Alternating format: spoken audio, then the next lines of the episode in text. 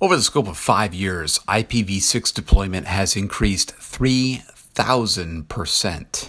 It's episode 330 of the Dan York Report, and that is one of many different statistics that are available in the brand new State of IPv6 Deployment 2017 report that was just re- released today, June 6, 2017, on the fifth anniversary of World IPv6 launch. Now, I have a link for the show notes, but uh, my colleague Mat Ford has written a number of different uh, spots this information about how, uh, like I said, IPv6 growth or uh, deployment has increased 3,000% in five years.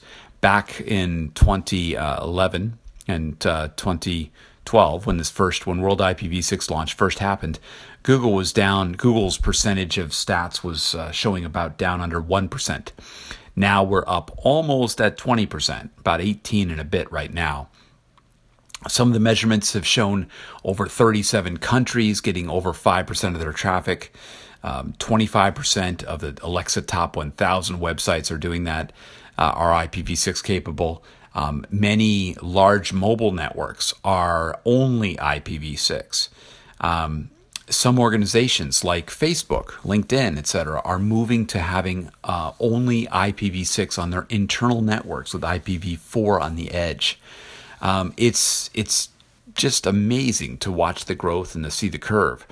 So if you go and look for the state of IPv6 deployment 2017, the report that came out today, June 6th, you can find it on the Internet Society's website, internetsociety.org, or just search for it, or I'll have a link in the show notes. It's uh, it's a good report that goes down and walks through what the different aspects are of IPv6 deployment. It uh, starts out with an introduction, giving a kind of timeline of where things are about IPv4 depletion and what's happening with the lack of IPv4 addresses.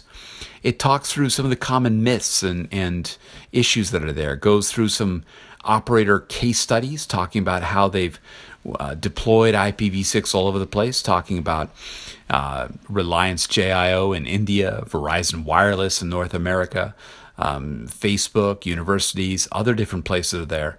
Then they talk a bit about some of the different uh, viewpoints on IPv6 in terms of um, how it's being used out there. Talking about the Alexa rankings, talking about network operator manage- measurements, and seeing what um, what they're seeing there.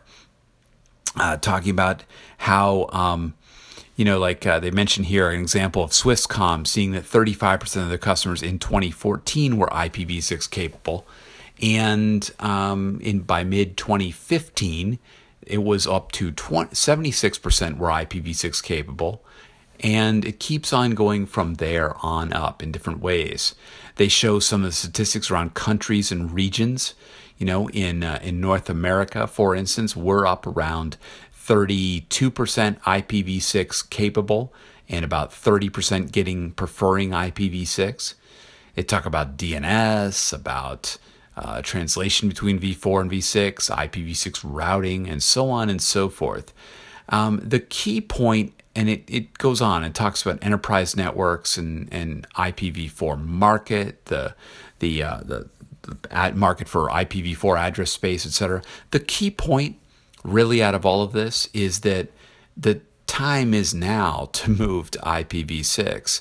It talks about how enterprise networks tend to be the ones that are not yet moving to IPv6.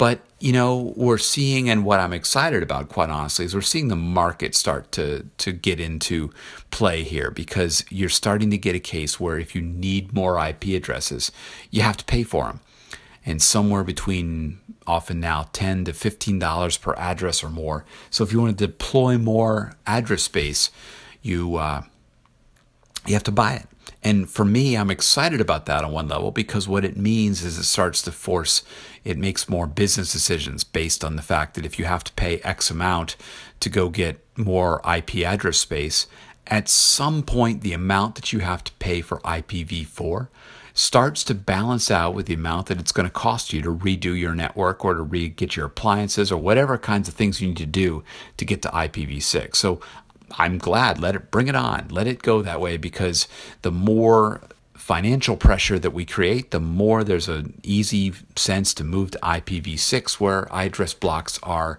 very easy to come by, very easy to work with.